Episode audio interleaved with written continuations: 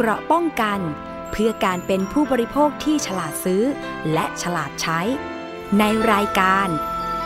ภูมิคุ้มกัน สวัสดีครับ ยินดีต้อนรับคุณผู้ฟังทุกท่านนะครับ เข้าสู่รายการภูมิคุ้มกันครับ รายการเพื่อผู้บริโภคนะครับ ที่จะนำสาระความรู้มาเล่ามาบอกแก่คุณผู้ฟังนะครับ เพื่อเตือนภัยไม่ให้หลงเชื่อตกเป็นเหยื่อมิจฉาชีพนะครับ วันนี้พบกับผมครับอาร์มประพาสเลิศวิไลดำเนินรายการนะครับ มีหลากหลายช่องทางให้คุณผู้ฟังได้ติดตามรับฟังรายการนะครับ ทั้ง www.thaipbspodcast.com นะครับแอปพลิเคชัน Thai PBS Podcast ในส่วนของสถานีวิทยุนะครับ ก็จะมีภาคีเครือข่ายของไทย PBS นะครับ ที่ดาวน์โหลดรายการของเราเชื่อมโยงรายการของเราไปร่วมออกอากาศ นอกจากนี้ก็ยังมี Spotify Facebook Twitter YouTube ด้วยนะครับ ชื่อเดียวกันเลยครับไทย PBS Podcast นะครับคุณผู้ฟังครับ ช่วงต้นปีครับคุณผู้ฟังมาเตือนภัยกันสักนิดหนึ่งแล้วกันนะครับ ช่วงนี้เป็นช่วงของการยื่นภาษีเงินได้ประจำปีนะครับ ก็คือปีภาษีปี 65 นะครับ ก็ยื่นกันในช่วงนี้แหละต้นปี 66 นะครับ มีหลายท่านเลยได้รับโทรศัพท์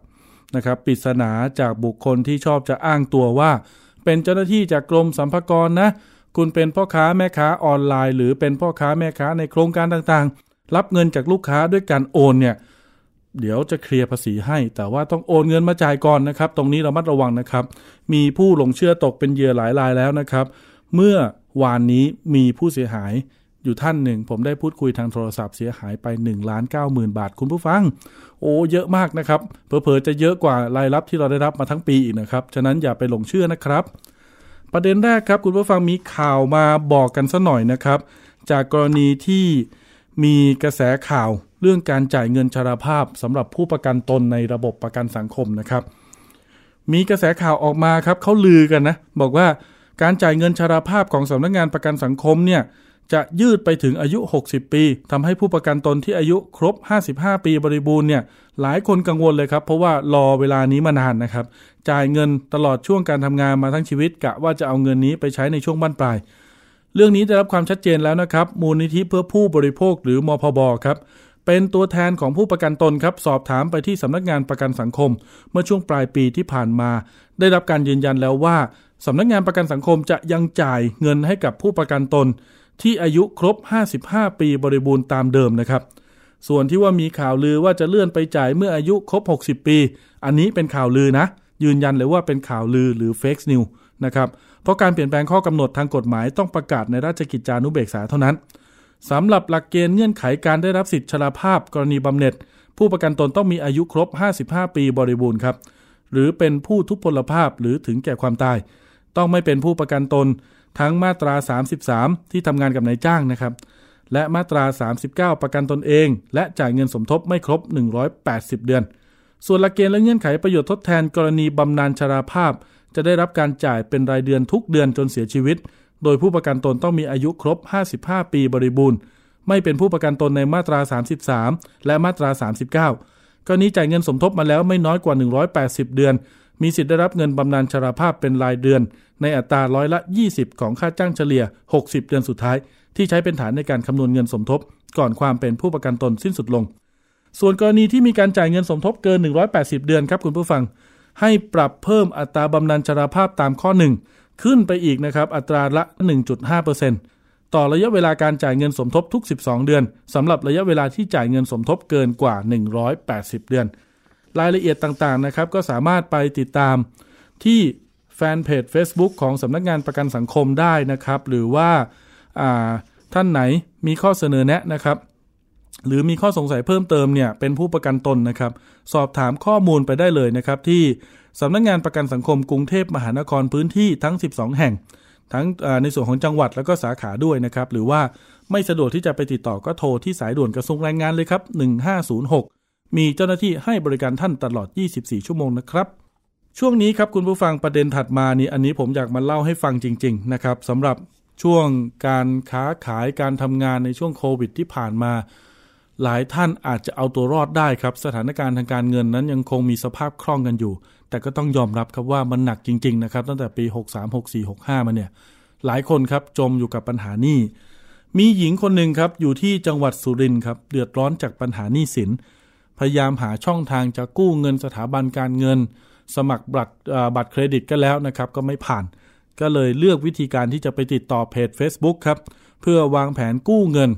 เป็นพวกเพจเกี่ยวกับคอนโดเงินเหลือนะครับกู้เงินทำอะไรครับ ซื้อคอนโดเพื่อกินส่วนต่างครับเอาส่วนต่างนั้นมาใช้ปิดหนี้หมุนเงินอะไรต่างๆ ก็ว่าไปนะครับทักไปหาแอดมินแล้วครับแอดมินบอกว่าประเมินแล้วพี่ไม่น่าจะกู้ผ่าน หนูแนะนำให้ไปกู้ ซื้อรถยนต์ดีกว่าเอามาปล่อยเช่าทำเนี้ยได้สามคันเลยนะ เธอเชื่อครับ เอาชื่อตัวเองไปออกรถแล้วก็เอามาปล่อยเช่าตามที่แอดมินบอก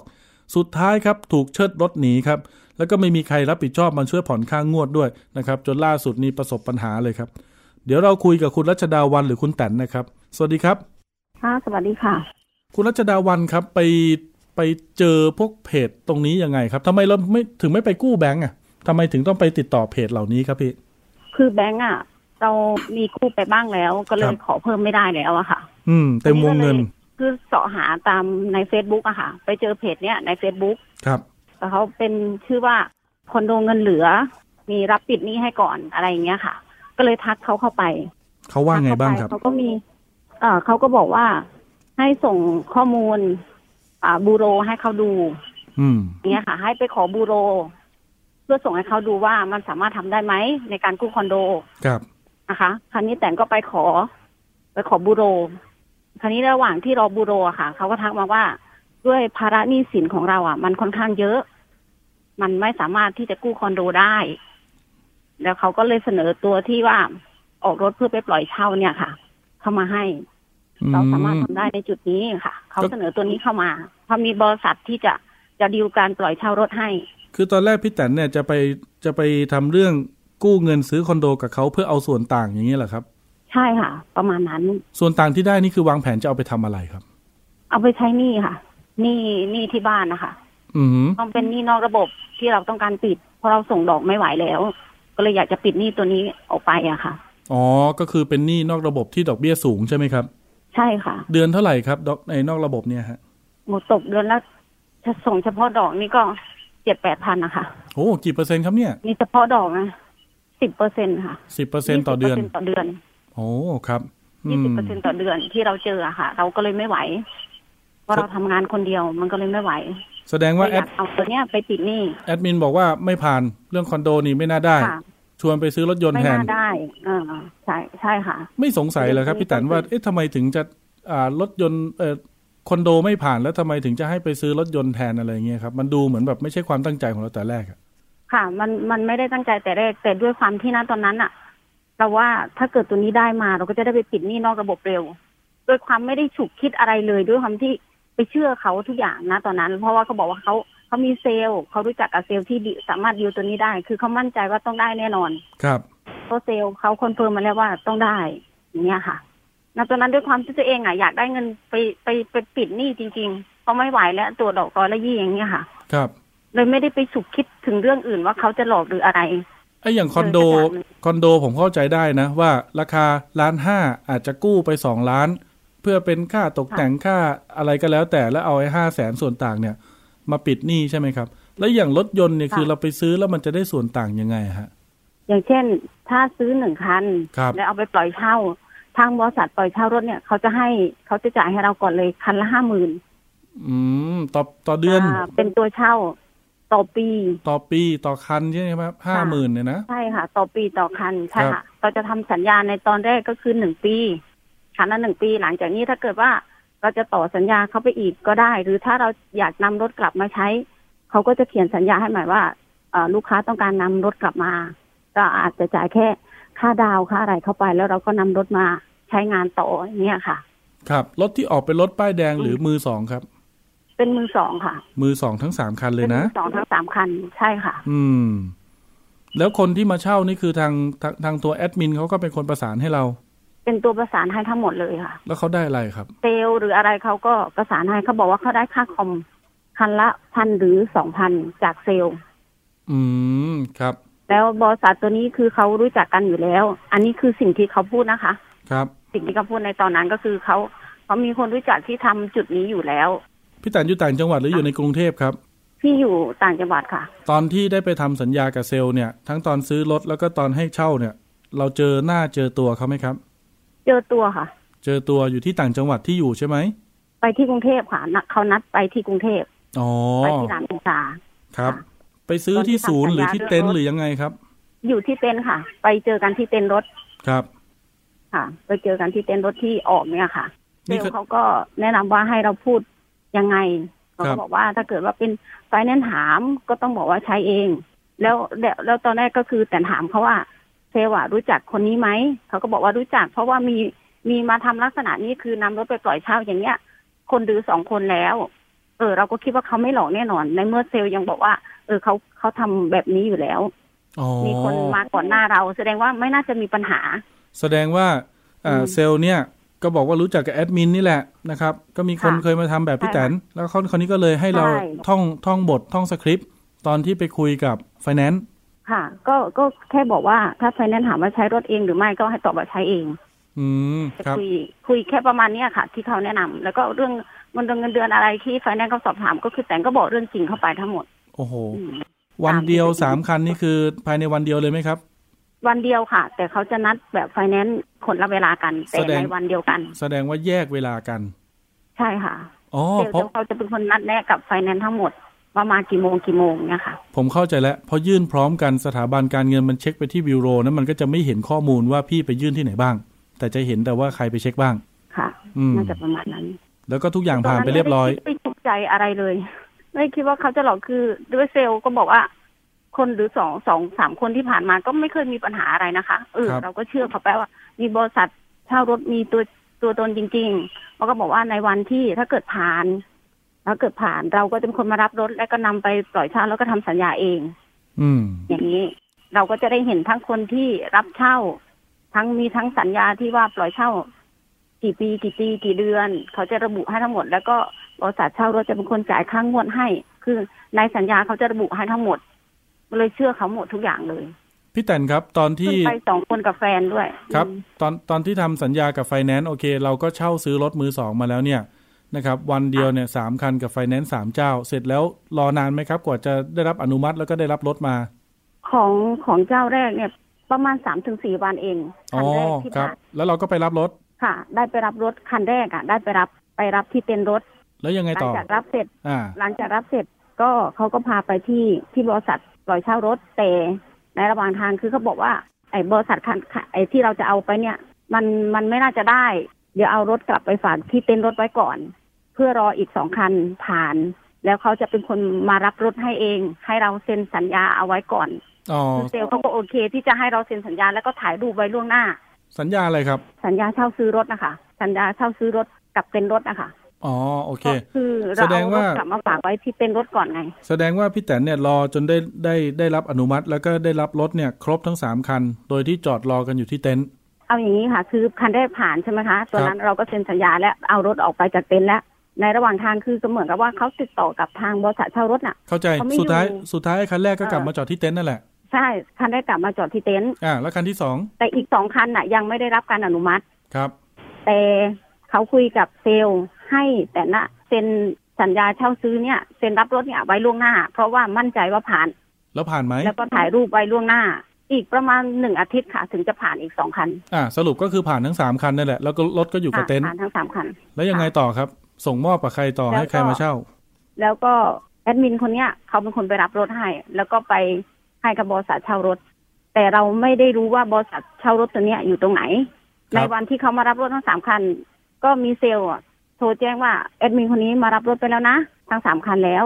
แล้วหลังจากนั้นก็ติดต่อประสานงานกับทางแอดมินเขาก็บอกว่าเดี๋ยวเขาจะนัดมาเซ็นสัญญาปล่อยเช่าอีกรอบนึงเดี๋ยวจะนัดวันกันอีกทีนึงครับแล้วได้ไปไหมจนครับจนสุดท้ายก็ยังไม่ได้เซ็นก็แต่งก็โทรถามเรื่อยๆ แล้วเขาก็บอกว่าเขาจะลงมาที่สุรินทร์ครับเขาจะลงมาที่นี่แล้วเขาจะถือหนังสือปล่อยเช่านั้นอะ มาให้เซ็นที่สุรินทร์เลย เราจะได้ไม่ต้องขึ้นไป อ้าวจก็นดูสุดท้ายก็บ่ายเบี่ยงว่ากรรมการไม่อยู่บ้างนู่นนี่นั่นบ้างบ่ายเบี่ยงตลอดจนสุดท้ายไม่ได้เซ็น อืม ไม่ได้เซ็นสัญญาไปปล่อยเช่ากับบริษัทนี้เขาบอกแค่ชื่อบริษัทมา แต่คือเราก็ยังไม่เคยเห็นตัวบริษัทนี้จริง ๆ สักทีหนึ่ง แล้วเงินห้าหมื่นได้รับไหมครับ ได้รับค่ะแต่ทยอยโอนเข้าไปทยอยโอนให้ไม่ได้รับทีเดียว คันละห้าหมื่นเนี่ยค่าเช่าต่อปีเนี่ยสามคันต้องแสนห้าพี่ได้รับยอดทั้งหมดเท่าไหร่ ได้รับยอดครบแสนห้า ค่ะ แล้วมันเกิดปัญแต่หามันยังไงไม่คได้รับเป็นก้อนทีเดียว แล้วค่างวดที่บอกว่าจะผ่อนให้สามคันเนี่ย ทุกงวดทุกเขาเดือนเนี่ยผ่อนไหมผ่อนค่ะ ผ่อนแค่คันคันแรกผ่อนได้สามงวด อืมเพราะว่ามันเป็นการจ่ายเข้าไปตั้งแต่วางเงินดาวน์หนึ่งงวดก็เลยได้สามงวด อีกสองคันคือจ่ายมาแค่คันละสองงวดอืมหลังจากนั้นก็เริ่มติดต่อไม่ได้ เริ่มรับรับสายบ้างไม่รับสายบ้าง แต่ก็โอเคยังติดต่อได้อยู่ แล้วตอนนี้ค้างมากี่เดือนแล้วครับสุดท้ายคือเขาไม่รับเลยโอ้ค้าง ค้างเป็นปีแล้วค่ะโดนไฟแนนซ์ดำเนินการยังไงบ้างเป็นปีแล้วไฟแนนซ์ฟ้องแล้วสิโดนเงี้ยไฟแนนซ์ดำเนินคดีแล้วค่ะ อืมครับโดนไฟแนนซ์ฟ้องแล้วบังตามคับรถคดีเจอไหมแล้วครับพี่แตนไม่ไม่เจอค่ะ ไม่เจอรถ แอดมินก็ติดต่อไม่ได้ คือแอดมินมาช่วงหลังๆช่วงนั้นนะติดต่อไม่ได้เลย จนกระทั่งเราไปแจ้งความครับไปแจ้งความคือเพราะติดต่อเขาไม่ได้แล้วก็ไปแจ้งความ พอไปแจ้งความแล้วก็มีการโพสต์หารถโพสต์เพื่อติดตามรถด้วย ครับเขาน่าจะเห็นหรืออะไรหรือเปล่า เขาติดต่อกลับมา ตัวแอดมินอะ ติดต่อกลับมา ติดต่อกลับมาว่า เออ เป็นยังไงบ้าง คือถามเหมือนไม่มีอะไรเกิดขึ้น เออเราก็ขอให้เขานำรถมาคืน จนตอนนี้เขาก็ไม่นำมาคืน แล้วก็เขาก็ส่งส่งน่าจะเป็นผู้ช่วยเขาหรืออะไรอะ อีกคนนึงเขามาคุย ครับเขามาคุยเมื่อเดือนพฤศจิกายนว่าเขาจะรับผิดชอบในการจ่าย ไอไอส่วนที่ค้างเนี่ยค่ะ รับผิดชอบจ่ายกับไฟแนนซ์เอง แล้วประมาณปีหน้าเนี่ย ประมาณเดือนมีนาหรืออะไรเขาจะนำรถมาส่งคืนให้ ครับ แต่สุดท้ายคือทำสัญญาตกลงกับไฟแนนซ์ว่าจะจ่ายตั้งแต่25ธันวา ก็ไม่มีการจ่ายเข้ามา โทรศัพท์โทรไปก็ไม่รับโทรศัพท์รถก็ไม่คืน สุดท้ายไฟแนนซ์ก็รถก็ไม่คืน จ่ายไปทำสัญญาว่าจะจ่ายก็ไม่จ่าย แล้วก็มีการโทรติดต่อทั้งสามไฟแนนซ์เองด้วยว่าจะเป็นคนจ่าย ไม่มีการจ่ายเข้ามาสักสักสักคันเดียวเลยค่ะ คืองี้นะครับ คุณผู้ฟังครับ พี่แตนเนี่ยเขาบอกว่าเขาเป็นเสาหลักของครอบครัวนะ ปัจจุบันเนี่ยต้องดูแลพ่อค่ะแม่ที่ สูงอายุแล้ว แล้วก็มีลูกอีกสองคน ตอนเนี้ยคนที่มาชักชวนมาทำให้เขาไปเจอกับปัญหาเนี้ยนะครับ ก็ยังมีชีวิตอยู่ดีอยู่เลยนะครับ แต่พี่แตนเนี่ยก็คือกำลังจะถูกยึดที่นายึดบ้านถูกไหมฮะใช่ค่ะยึดบ้านยึดที่นาทั้งหมดเลยค่ะ อืม ยึดหรือยังครับตอนแต่นี้ตอนนี้ คือเขามีหมายบังคับมาแล้วค่ะ มีเขาน่าจะอยู่ระหว่างดำเนินดำเนินการอยู่ นัดนัดขายทอดตลาดวันไหนเอ่ย คือยังยังไม่ถึงขนาดนั้นค่ะ มีแค่คำบังคับเข้ามาว่าให้เราชำระภายในวันที่ภายในสามสิบวัน ถ้าหากไม่ไม่ชำระก็จะทำการยึดที่ยึดทรัพย์สมบัตินะคะยึดทรัพย์ทรัพย์สินอะแสดงว่าที่นาที่บ้านเป็นชื่อของพี่แตนถูกต้องไหมครับ ใช่ค่ะ อืม มีอะไรบ้างทั้บ้าอะนทั้งที่นาเป็นชื่อของของของพี่ทั้งหมด ที่นานี่เป็นโฉนดไหมครับ กี่ไร่อะที่นาที่เป็นโฉนดนี่สี่ไร่อืมแล้วก็บ้านสองหลัง แล้วที่ที่ที่ปลูกบ้านเนี่ย ก็คือสองไร่คเป็รันบชื่อพี่ทั้งหมด พอกับมูลหนี้ที่เขาฟ้องมาไหมครับ ไม่พอค่ะ ถ้ารวมทั้งสามคัน อืมครับ แล้วตอนนี้หนี้นอกระบบเป็นยังไงครับ ยอดเท่าไหร่ครับ นี่ยอดระบบก็ประมาณตัวเลขกลมๆเลยประมาณแสนกว่าหนึ่งแสนก็นี่ขอเขาหนึ่งแสนนี่คือเฉพาะต้นหรือว่ารวมดอกไปแล้ว เฉพาะต้นค่ะ อืม เฉพาะต้นถ้ารวมดอกแล้วตอนนี้วิ่งไปเท่าไหร่แล้วตอนน่าจะสองแสนกว่าไปแล้วค่ะ อืม มากกว่าต้นอีกเพนะราะเราไม่เคยเคยได้จ่ายเขาเลย กี่ปีครับ ประมาณปีกว่าแล้วค่ะ ปีกว่านะครับ ในทุนใช่ค่ะนอกระบบนี่คือสนิทกันไหมครับ รู้จักกันไหม รู้จักกันค่ะ ก็ไปขอเขา เพราะว่าเราไม่มีจ่ายคือตอนนี้ทำงานคนเดียวทุกอย่างครับ มันค่าใช้จ่ายมันไม่พอ คือลำบากจริงๆค่ะ ตอนเนี้ย เราก็ต้องการลดคืน เพื่อที่จะส่งคืนไฟแนนซ์อย่างน้อยมันก็เบาลงได้อะค่ะ ครับ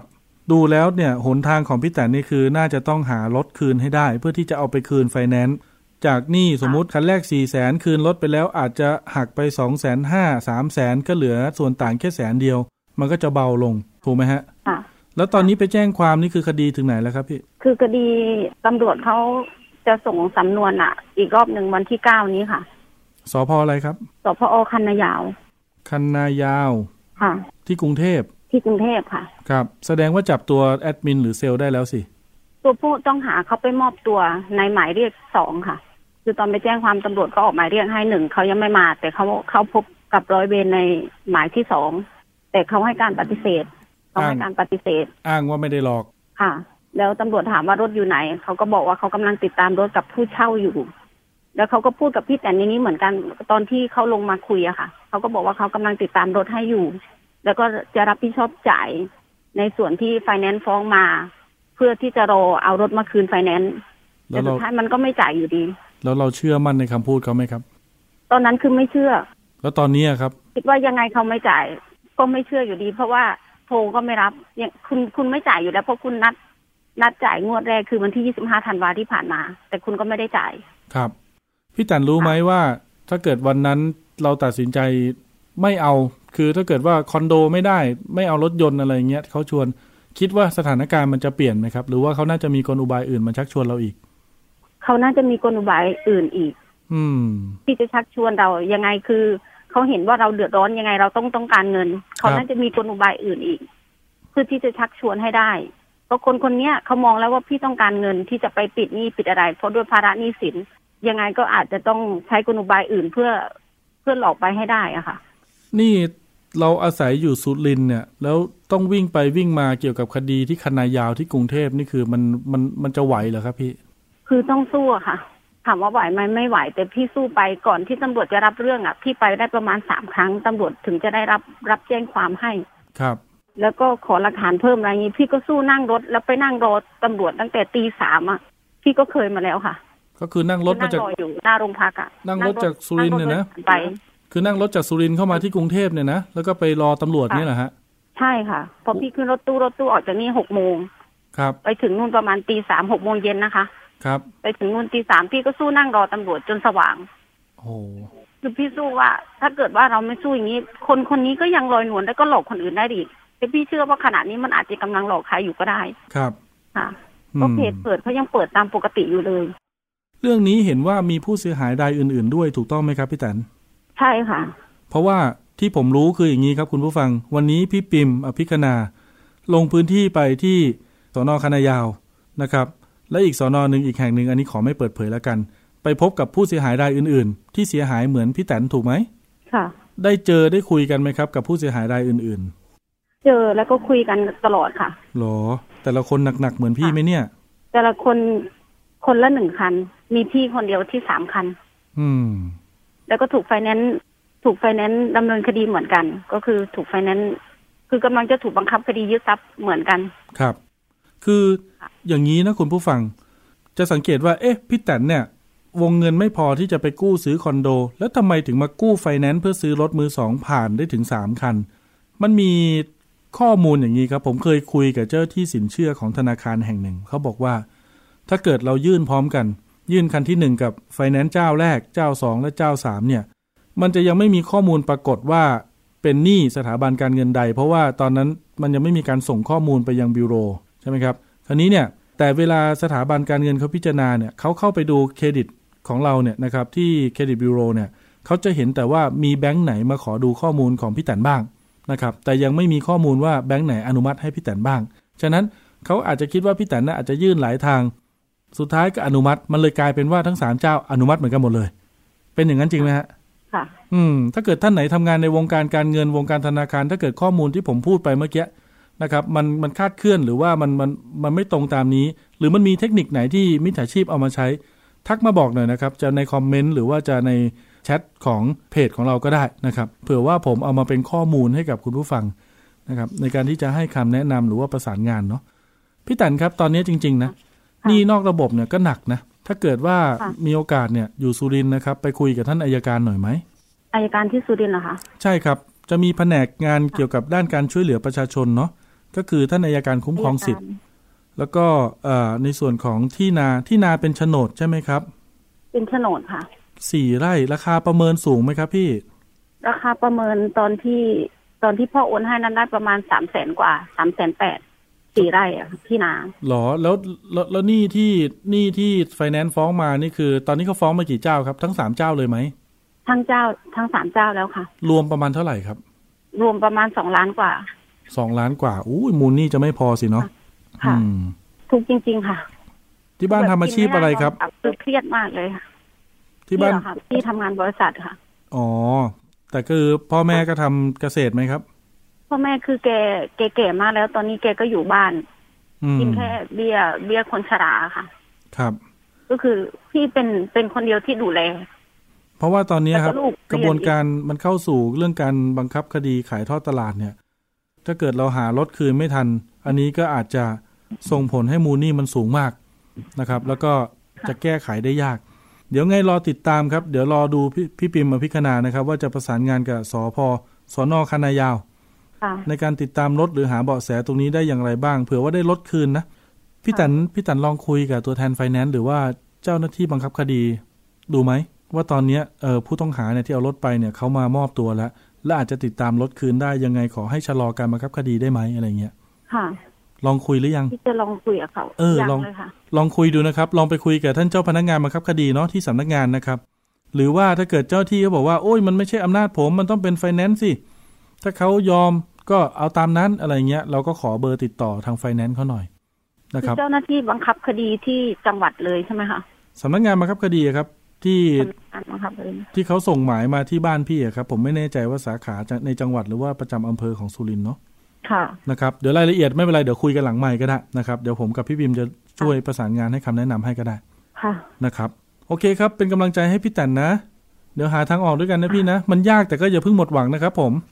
ค่ะ วันนี้ขอบคุณครับที่มาเล่าเป็นอุทาหรณ์นะครับ มาเตือนภัยให้กับคุณผู้ฟังนะครับเผื่อท่านไหนกำลังแบบประสบปัญหานะจะไปหากู้งงกู้เงินนะเจอแบบนี้อย่าไปยุ่งเด็ดขาดเลยนะครับ ขอบคุณพี่แตนครับสวัสดีครับค่ะค่ะขอบคุณค่ะ มันจะมีสินเชื่อบางอย่างครับคุณผู้ฟังอย่างเช่นพิโก้นาโนไฟแนนซ์นะครับลองไปติดต่อดูได้ครับ บางทีเรามีมอเตอร์ไซค์มีถ้าตามต่างจังหวัดนะอ่าเครื่องสูบน้ำก็ยังเอาไปเป็นหลักทรัพย์ค้ำประกันได้นะครับ กู้เงินเนี่ยหลักหมื่นหลักสามหมื่นหลักห้าหมื่นเนี่ยตรงนี้ได้ สามารถที่จะพิจารณาให้กู้ได้ง่ายกว่านะครับสถาบันการเงินเพราะว่าพิโก้หรือนาโนเนี่ยเขาเป็นเขาเรียกว่าผู้ประกอบการรายเล็กหรือในท้องถิ่น ดอกเบี้ยอาจจะสูงหน่อย แต่ก็ดีกว่านอกระบบรองลงมาก็จะเป็นในส่วนของทางบัตรเครดิตนะครับหรือว่าในส่วนของทางเขาเรียกว่าสินเชื่อส่วนบุคคลไอ้ตรงนี้อาจจะสูงหน่อยครับ แต่ก็จะส่วนใหญ่ก็จะเห็นไม่เกินร้อยละสิต่อปีนะครับก็ดีกว่าที่คุณจะต้องไปจ่ายเดือนละร้อยละสิต่อเดือนใช่ไหมครับ ถ้าเกิดดีๆเลยนะครับ เราสินเชื่อดีเครดิตดีนะครับ ฟื้นกลับมาแล้วเราค่อยจะรีไฟแนนซ์แล้วก็ไปสมัครสินเชื่อที่มันเอออาจจะเป็นสวัสดิการหรือสหกรณ์หรืออะไรก็แล้ว แต่ที่ดอกเบี้ยมันถูกลงลดต่ำกว่า 10%อันนี้ต้องค่อยๆ แก้ปัญหาไปนะครับ คุณผู้ฟังสงสัยประเด็นไหนนะครับปรึกษาเข้ามาได้นะครับที่ไทย PBS เรานี่แหละเรามีทนายความให้คำปรึกษาด้วยนะ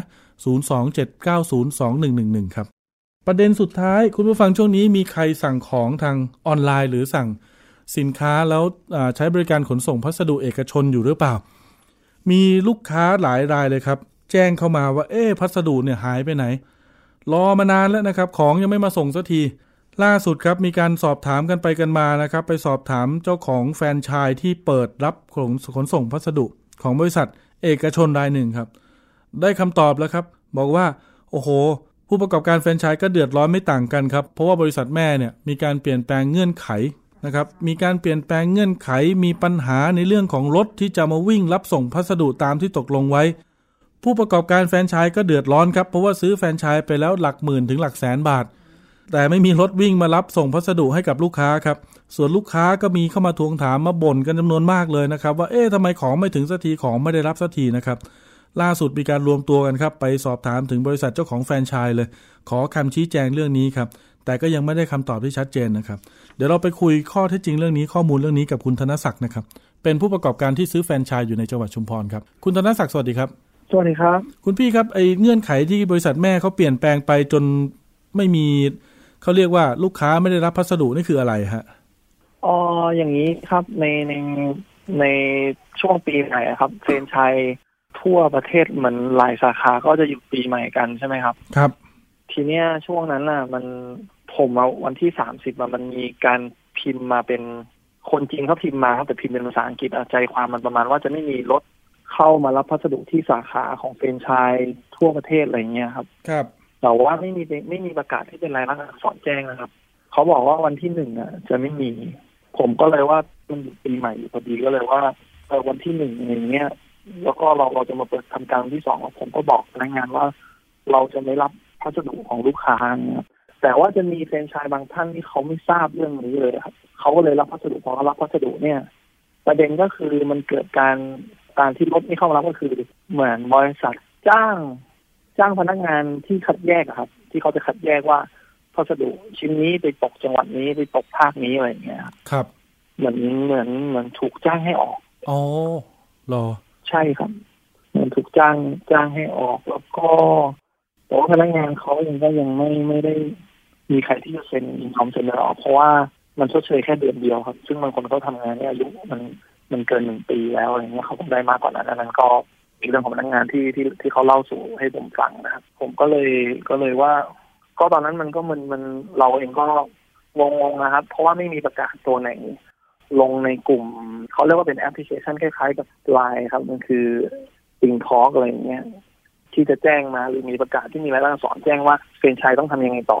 คุณธนศักดิ์ครับ ตอนที่แจ้งว่าโอเคแหละวันที่หนึ่งเนี่ยอาจจะไม่มีรถที่จะวิ่งเข้ารับส่งพัสดุให้แก่ลูกค้าเนี่ย แล้วหลังจากนั้นแหละครับ มันก็ไม่มีมาตลอดเลยจนถึงวันนี้ไหมฮะใช่ครับตอนนั้นผมพิมพ์เข้าไปในกลุ่มนั่นแหละ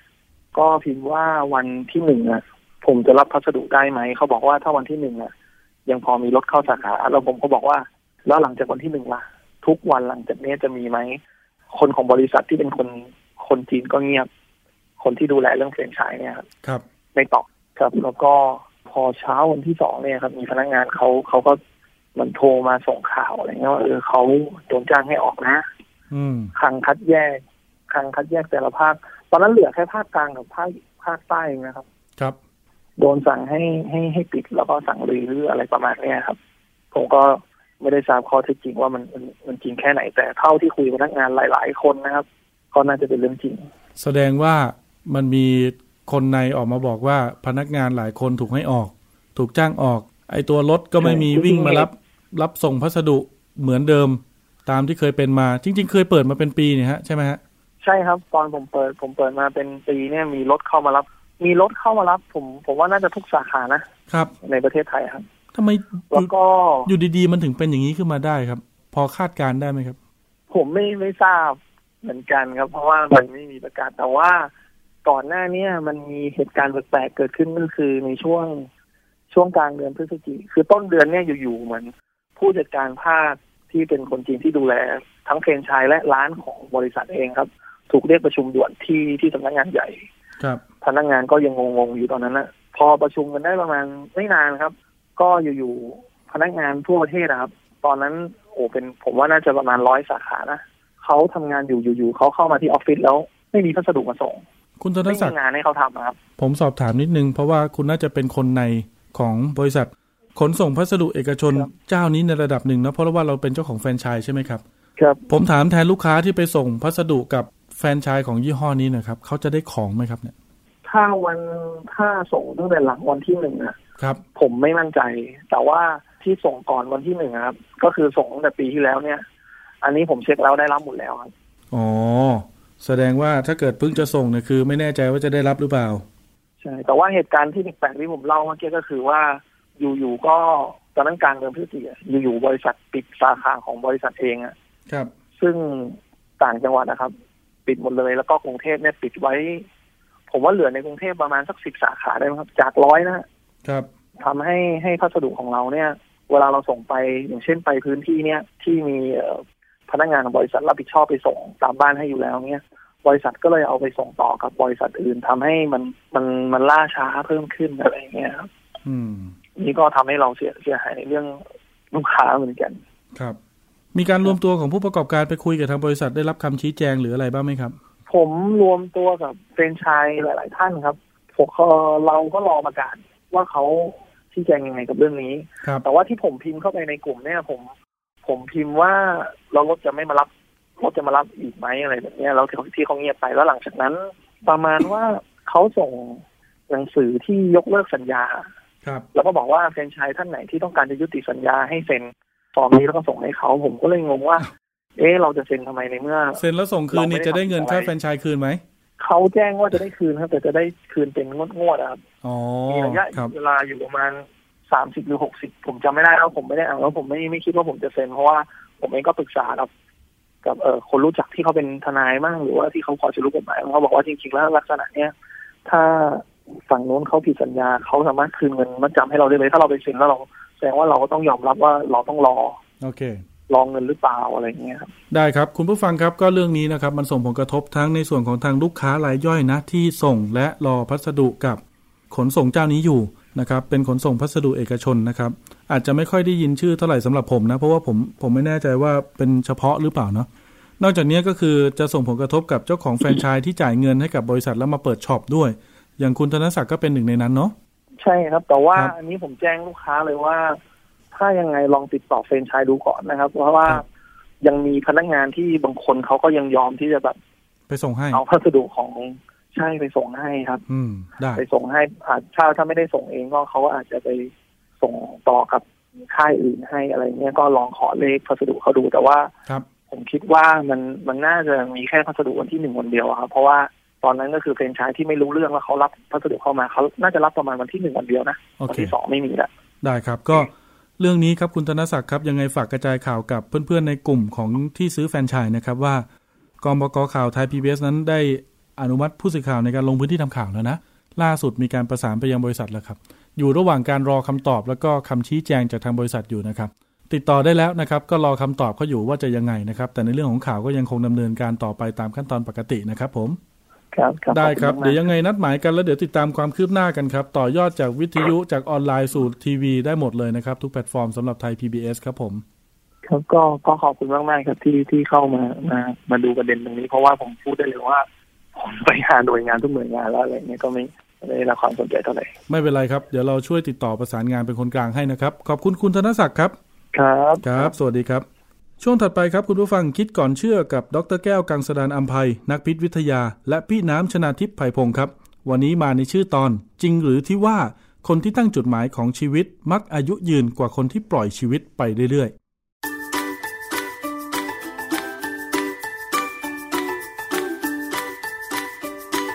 ช่วงคิดก่อนเชื่อ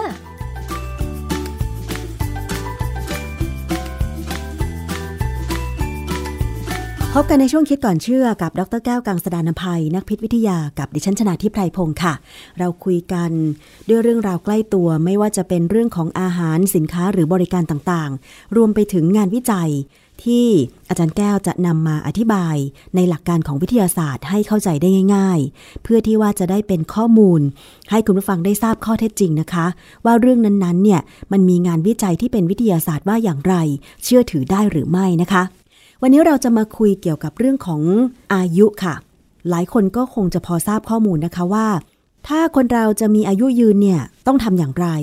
เช่น 1. ต้องกินอาหารที่ดี 2. ต้องรักษาสุขภาพ 3. ต้องออกกำลังกาย 4. ต้องมีชีวิตที่ดีใช่ไหมคะ ถึงจะอายุยืน แล้วก็ปลอดภัยจากอุบัติเหตุทั้งหลายด้วย แต่ว่าคุณผู้ฟังคะมันมีงานวิจัยเกี่ยวกับ คนที่ตั้งจุดมุ่งหมายหรือเป้าหมายของชีวิต บอกว่าจะมีอายุยืนกว่าคนที่ปล่อยชีวิตไปเรื่อยๆ การตั้งจุดมุ่งหมายหรือเป้าหมายในชีวิต มันจะสามารถทำให้คนเรามีอายุยืนได้อย่างไร ต้องไปฟังงานวิจัยค่ะ อาจารย์แก้วคะ เป็นคำถามสงสัยดิฉันเองก็สงสัยว่า คนที่ตั้งเป้าหมายในชีวิต มันมีงานวิจัยด้วยเหรอคะว่าจะเป็นคนที่อายุยืนกว่าคนที่ไม่ตั้งเป้าหมายนะคะ อาจารย์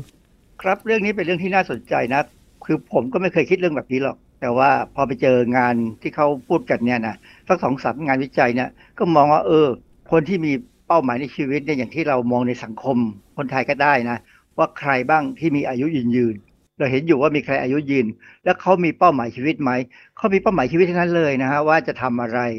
งานวิจัยพวกนี้เป็นของทางตะวันตกนะฮะเราก็ดูเหมือนว่าคนตะวันตกเนี่ย อายุยืนกว่าคนทางตะวันออกไหมความจริงไม่ใช่นะคนญี่ปุ่นเนี่ยอายุยืนมาก แต่เราก็ไม่รู้ว่าคนญี่ปุ่นเนี่ยเขาตั้งเป้าหมายชีวิตไว้ยังไงบ้าง ยังไม่เห็นมีงานวิจัยออกมาค่ะแต่ว่าถ้าเป็นงานวิจัยของทางตะวันตกเนี่ยเขามีบทความตีพิมพ์ในวารสาร Psychological Science ปี 2014เอ่อบทความเนี่ยชื่อจุดมุ่งหมายในชีวิตเป็นตัวทำนายความตายในวัยผู้ใหญ่ งานวิจัยเนี่ยเริ่มต้นตั้งแต่ปี 1994 ถึง 1995ค่ะเขาไปสุ่มเลือกอาสาสมัคร 7,108 คนจากทั่วประเทศอเมริกาเลยเอ่อ มีอายุเฉลี่ย 47 ปี คือช่วงก็คือ 20 ปีถึง 75 ปี คือเอาทั้งคนหนุ่มคนแก่ แล้วก็เขาก็ให้กรอกแบบสอบถามทางโทรศัพท์อันหนึ่งแล้วก็ให้ตอบแบบสอบถามที่เขาส่งไปให้ที่บ้านแล้วให้ตอบอีกทีหนึ่งนะฮะทีนี้เขาใช้เวลา 14 ปีในการติดตามอาสาสมัครพวกนี้ ข้อมูลเนี่ยเอาไปประเมินทางสถิติเขาก็พบว่าบุคคลที่มีจุดมุ่งหมายในชีวิตเนี่ยมีอายุยืนกว่า คนที่ มีอะไรเหมือนกัน แต่ไม่ค่อยมีจุดมุ่งหมายในชีวิต ในการทำศึกษาทางระบาดวิทยาเนี่ยเขามักจะเทียบคนอย่างน้อยสองคนที่คล้ายกันมาก ๆ แต่ว่ามีบางอย่างต่างกัน ในกรณีเนี้ยเขาดูความต่างคือจุดมุ่งหมายในชีวิตค่ะ อาจารย์คะ วิธีวิจัยที่เขาทำก็คืออาสาสมัคร 7,000 กว่าคนที่มีอายุระหว่าง 20 ปีถึง 75 ปี โดยเฉลี่ยแล้วอายุ 47 ปี ในการกรอกแบบสอบถามและติดตาม พฤติกรรมตลอด เป็น10 10ปีเนี่ยค่ะ ในช่วงนั้นเนี่ยเขาติดตามพฤติกรรมอย่างไร เช่น ดูเรื่องของการตรวจสุขภาพไหมหรือการเจ็บป่วยต่างๆ แล้วก็รวมไปถึงความสำเร็จในชีวิตและอาชีพการงานด้วยไหมคะอาจารย์ คืออันนี้ทำหมดอะนะในงานวิจัยในตัวบทความวิจัยเนี่ยละเอียดยิบเลยอ่านยากมากนะแต่ว่าเขาตามหมดอะเขาตามแล้วก็จะมี อันนี้ต้องใช้เงินเยอะนะมากนะเพราะว่าต้องจ้างคนติดตามคนตั้งเจ็ดพันกว่าคนและตามอย่างน้อยปีละครั้งเนี่ยเขาก็ไปเจอว่าการมีอายุ ยืนยาวเนี่ยไม่ได้ขึ้นอยู่กับว่า คนที่เข้าร่วมเนี่ยอายุเท่าไหร่ อาจจะแค่ 30ปีก็ยาวได้ มันอยู่ที่ว่ามีจุดมุ่งหมายในชีวิตไหม แล้วก็ไม่เกี่ยวด้วยว่าคนคนนี้เกษียณหรือไม่เกษียณด้วย เราจะเห็นว่าคนอย่างคนไทยเนี่ยบางคนเนี่ยพอเกษียณแล้วบอกว่า เอาละไม่ทำงานแล้วเที่ยวให้สบายทำอะไรให้เต็มที่ คือการมีจุดมุ่งหมายว่าจะไปเที่ยวนี่ผมก็ไม่แน่ใจแล้วว่ามันเป็นจุดมุ่งหมายที่ช่วยให้รอดได้ไหมคือในงานวิจัยเขาไม่ได้พูดถึงขนาดนั้น แต่เขาบอกว่าการมีจุดมุ่งหมายในชีวิต โดยไม่ปล่อยให้ชีวิตมันล่องลอยไปเนี่ยเป็นเหมือนเกราะป้องกันความเสี่ยงต่อการเสียชีวิตในช่วงวัยผู้ใหญ่ อาจารย์กำลังสงสัยว่า การตั้งเป้าหมายหรือจุดมุ่งหมายในชีวิต มันมีเรื่องอะไรบ้าง อย่างที่อาจารย์ก็สงสัยว่าการไปท่องเที่ยวหลังเกษียณเป็นจุดมุ่งหมายไหมบางคนตั้งจุดมุ่งหมายว่า อายุ 22 ปี ฉันจะต้องจบมหาวิทยาลัย หรืออายุ 25 ปี ฉันจะต้องมีเงินเก็บ 1 ล้านบาท พออายุ 40 ปี ฉันจะต้องเป็นระดับผออหรือผู้อำนวยการอะไรประมาณนี้ค่ะ แต่ว่าในผู้ที่ตอบแบบวิจัยตรงเนี้ยเขามีรายละเอียดแสดงด้วยไหมคะว่า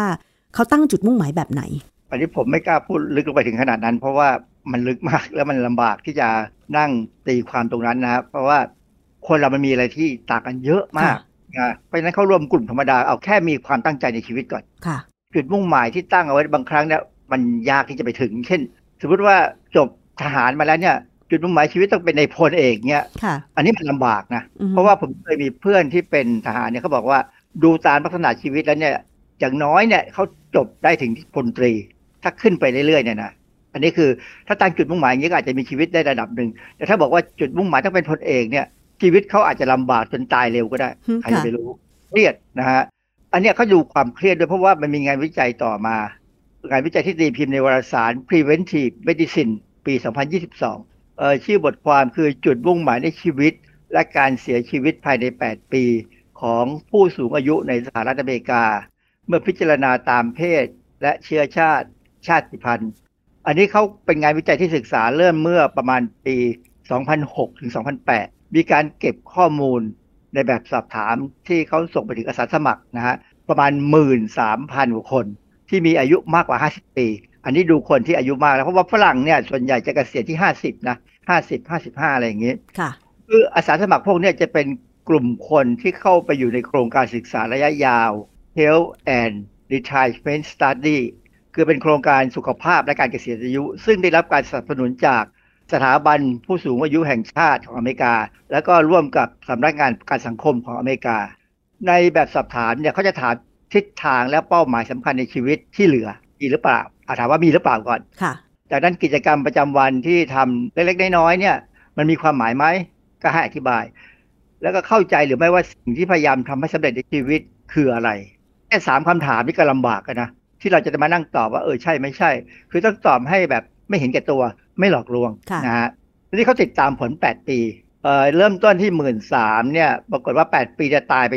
3,002คือประมาณ 25เปอร์เซ็นต์เขาวิเคราะห์ข้อมูลพบว่าผู้ที่มีจุดมุ่งหมายในชีวิตอย่างเต็มที่มีความเสี่ยงต่อการเสียชีวิตต่ำกว่า 15เปอร์เซ็นต์เมื่อเทียบกับผู้ที่มีจุดมุ่งหมายในชีวิตน้อย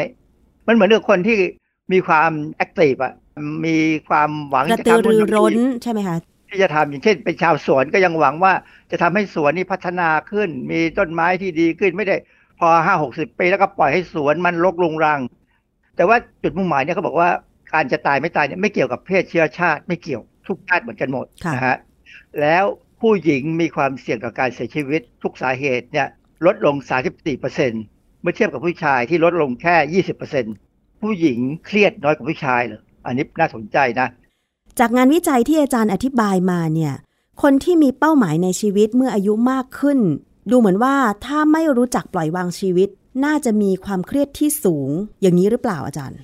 การมีจุดมุ่งหมายในชีวิตเนี่ย มันไม่ได้เกี่ยวกับการไม่ปล่อยวางอือฮึการไม่ปล่อยวางเนี่ยหมายความว่าคนนั้นเป็นคนที่ เจ้าคิดเจ้าแค้นอย่างนี้เหรอคะทุกอย่างคิดทุกอย่างค่ะเห็นอะไรเข้ามาก็จับมันทุกอย่างอืมซึ่งอันเนี้ยมันน่าสนใจนะว่าคนที่ จับประเด็นสำคัญสำคัญในชีวิตเท่านั้นเองที่เอามาคิดเนี่ยนะค่ะอาจจะอยู่นานกว่า คือในวารสาร Preventive Medicine ปี 2022เขามีข้อมูลเพิ่มเติมอันหนึงเขาบอกว่า อาสาสมัครที่มีเป้าประสงค์สูงกว่า จะตอบแบบสอบถามว่ามีความเครียดในแต่ละวันน้อยกว่า อันนี้เป็นเรื่องที่น่าสนใจเขาบอกว่า เนื่องจากคนเหล่านี้เนี่ยมุ่งเน้นไปที่ปัญหาที่เกิดในภาพใหญ่ แทนที่จะกังวลกับปัญหาเล็กๆ น้อยๆในชีวิตอ๋อ ประมาณว่าไม่คิดเล็กคิดน้อย ถ้าปัญหาน้อยๆ ก็ปล่อยผ่าน แต่ว่าจะไปมุ่งเป้าประสงค์อยู่ที่เรื่องใหญ่ ๆ ในชีวิต เช่น ต้องการเรียนจบ ต้องการมีงานที่ดีทำต้องการมีสุขภาพที่ดี หรือว่าต้องการโครงการโปรเจกต์ใหญ่ ๆ พันล้านอะไรอย่างนี้มากกว่าหรือเปล่าอาจารย์ อาจจะเป็นอย่างนั้นอะคือเขาไม่มองว่าเรื่องเล็กๆน้อยๆที่เป็นที่ชีวิตเราเนี่ยมันมีอะไรแปลกๆเข้ามาทุกวันนะค่ะ ถ้าเราไปจับประเด็นเนี่ยเราเครียดนะค่ะ แล้วที่สำคัญเขาบอกว่า อาสาสมัครที่มีความมุ่งหมายในชีวิตที่ดีเนี่ย มักจะออกกำลังกายอืมไม่สูบบุหรี่เท่าไหร่ หรือไม่สูบเลย แล้วก็พยายามไปหาหมอตรวจสุขภาพ อาจารย์คะแล้วผลวิจัยที่บอกว่า ผู้หญิงเนี่ยถ้ามุ่งเป้าหมายในชีวิต จะมีอัตราการตายที่ช้าลงกว่าผู้ชาย อันนี้เป็นเพราะอะไรคะอาจารย์เออมีงานวิจัยชิ้นหนึ่งเป็นขององค์กรหนึ่งนะ อันนี้เป็นองค์กรที่เกี่ยวกับการค้านะ ชื่อองค์กร The Commonwealth Fund เขามีงานวิจัยที่เขาประกาศออกมาในกลุ่มของเขาเนี่ยชื่อก็คือการขาดการติดต่อ การไปหาหมอเนี่ยนะผู้ชายอเมริกันกับระบบการดูแลสุขภาพ งานวิจัยนี้ตีพิมพ์ประมาณปี 2000 เขาบอกว่าผู้ชายนั้นมีความกระอักกระอ่วนในการไปพบหมอ เมื่อเกิดความผิดปกติของร่างกายเมื่อเทียบกับผู้หญิง ก็คือผู้ชายเนี่ยไม่ค่อยจะไปพบหมอ เพราะว่ากลัวว่าตรวจโรคแล้วจะเจอว่าเป็นโรคนั้นโรคนี้ก็เลยไม่ไปซะเลยอย่างนั้นใช่ไหมอาจารย์ มันอาจจะมากกว่านั้นก็คือว่าถึงเป็นแล้วก็ไม่ไป เดี๋ยวมันก็หายเองแหละ ผมสังเกตจากผมกับภรรยาเนี่ยนะค่ะภรรยาผมเนี่ยไปโรงพยาบาลเนี่ยค่อนข้างบ่อย คือเขาไปตรวจนู่นตรวจนี่นะตรวจผิวตรวจตา แต่ผมเนี่ยผมจะแค่หกเดือนครั้ง แต่ผมพยายามที่จะทำอะไรให้มันเต็มที่แล้วบอกว่าอันน่ะ ถ้ามันอย่างนี้แล้วได้แค่นี้ก็แค่นี้แหละนะคือเราก็อาจจะอวดที่จะไปเจอหมอเจอหมอมาก เพราะว่ารถมันติดมากที่จอดรถก็ยำลำบาก ถ้าอยู่ต่างจังหวัดอาจจะดีกว่าค่ะนะฮะอาจารย์เพราะฉะนั้นจากงานวิจัยทั้งสองสามงานวิจัยที่บอกว่าคนที่มุ่งเป้าหมายในชีวิต มองแต่เรื่องใหญ่ ๆ ไม่คิดเล็กคิดน้อย มักจะมีอายุยืนมากกว่าคนที่ปล่อยชีวิตไปเรื่อยๆ ไม่มีเป้าหมายในชีวิต การตั้งเป้าหมายในชีวิตมันจะสัมพันธ์กับสุขภาพร่างกายหรือสมองของเราได้ยังไงคะอาจารย์ ผมดูสารคดีหลายเรื่องนะ ผมเห็นอย่างเช่นกลุ่มอาชีพต่างๆ ของผู้สูงอายุที่อยู่ต่างจังหวัดนะที่เขามารวมกลุ่มทำจักสารทำอะไรทำแล้วทำให้มันขายได้ทำแล้วทำให้มันดีเนี่ยผู้สูงอายุเหล่านี้เนี่ยเขามีเป้าหมายในชีวิตนะที่จะทำทำอะไรที่มันออกมาให้ดี มันอาจจะเป็นเป็นอาชีพที่ทำให้ลูกได้ทำต่อ ผมดูแล้วว่าคนพวกนี้จะอยู่ได้นาน มันก็คิดแต่เรื่องพวกนี้ไม่เสียเวลาไปยุ่งวุ่นวายเหมือนกับสิ่งที่เกิดขึ้นในละคร เช่นคนที่ทำจักสารหรือทำผ้าไทยอะไรเนี่ยเขาก็คิดลายคิดอะไรออกมา แล้วมันเป็นความภูมิใจนะ พอทำสำเร็จแล้วเขาชื่นใจอะความชื่นใจก็สำคัญมากนะฮะที่จะทำให้คนเราเนี่ยมีอายุที่ยืนขึ้น หมายความว่าถ้าเกิดคนเราอยู่แบบมีเป้าหมาย นั่นหมายความว่าก็จะได้ทำตัวให้มีคุณค่า พอรู้สึกว่าตัวเองมีคุณค่าก็เลย เป็นที่ชื่นชอบของคนรอบตัว ทีนี้ก็เลยจะมีเรื่องราวดีๆ เข้ามาในชีวิต ก็เลยทำให้อายุยืนหรือเปล่า ดิฉันสรุปถูกต้องไหมคะอาจารย์มันเป็นอย่างนั้นนะฮะเพราะผมคิดว่าทางราชการเนี่ยควรจะพยายามส่งเสริมนะส่งเสริมอย่าให้คนชราตามหมู่บ้านเนี่ยอยู่สังกตายไป หาทางช่วยเขามีงานอะไรทำนะฮะคือทำแล้วมีเงินบ้างก็ยังดีนะ แล้วเขาเขาจะเขาจะมีความภูมิใจอะมีทางอยู่รอดแล้วเราจะได้คนที่มีสุขภาพ จิตและสุขภาพกายที่แข็งแรง การที่รู้สึกว่าตัวเองมีคุณค่า นั่นก็ต้องหมายความว่าต้องทำอะไรที่เป็นประโยชน์เกิดประโยชน์ใช่ไหมคะ แต่ว่าแนวคิดบางแนวคิดของสังคมไทย เช่น พออายุ 60 แล้วฉันรอเลี้ยงหลาน ฉันแก่แล้วฉันไม่ทำอะไรนั่งนั่งนอนนอนไป หรือบางคนก็บอกว่า เอ๊ะ อายุ 60 แล้วฉันยังต้องมาทำงานอีกเหรอทำไมผู้สูงอายุบ้านอื่น ได้พักผ่อน อันนี้จริง ๆ แล้วมันอาจจะเป็นความคิดที่ไม่ค่อยถูกต้องเท่าไหร่นักใช่ไหมอาจารย์ เพราะว่า การนั่งนั่งนอนนอนไม่ใช่ว่าจะสบายเนาะอาจารย์ สุขภาพร่างกายก็จะเสื่อมไวกว่าปกติด้วยใช่ไหมคะอาจารย์ สังเกตผู้ชายเนี่ยถ้านั่งนั่งนอนนอนเนี่ยก็กินเหล้าก็สุขภาพก็เสียค่ะแต่ถ้าเป็นคนที่มีลูกหลานแล้วคิดว่าจะเลี้ยงลูกหลานแล้วจะดูความเจริญของลูกหลานเนี่ย มันเป็นจุดมุ่งหมายในชีวิตนะอย่างผมเนี่ยคุณให้ผมทำรายการเนี่ย ผมก็มีจุดมุ่งหมายในชีวิตนะว่าจะทำรายการให้ดีค่ะผมก็ว่าผมก็ยังมีความสุขอยู่ค่ะ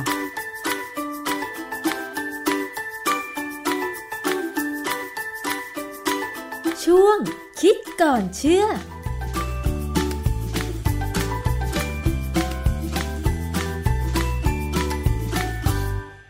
รับคุณผู้ฟังก็ทั้งหมดนี้นะครับ ก็เอามาเป็นสาระความรู้เป็นภูมิคุ้มกันให้แก่ทุกท่านนะครับ ตรงนี้ระมัดระวังนิดหนึ่งนะครับ ไม่ว่าจะเป็นเรื่อง call center เรื่องภัยออนไลน์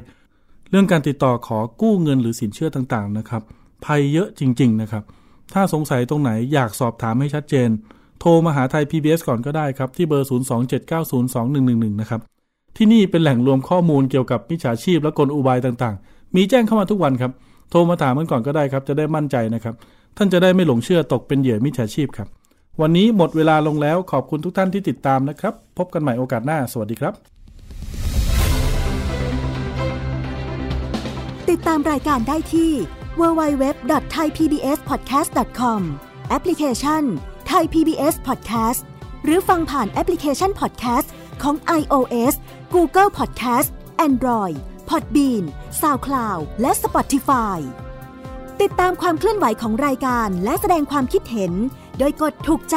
ที่ facebook.com/thaipbspodcast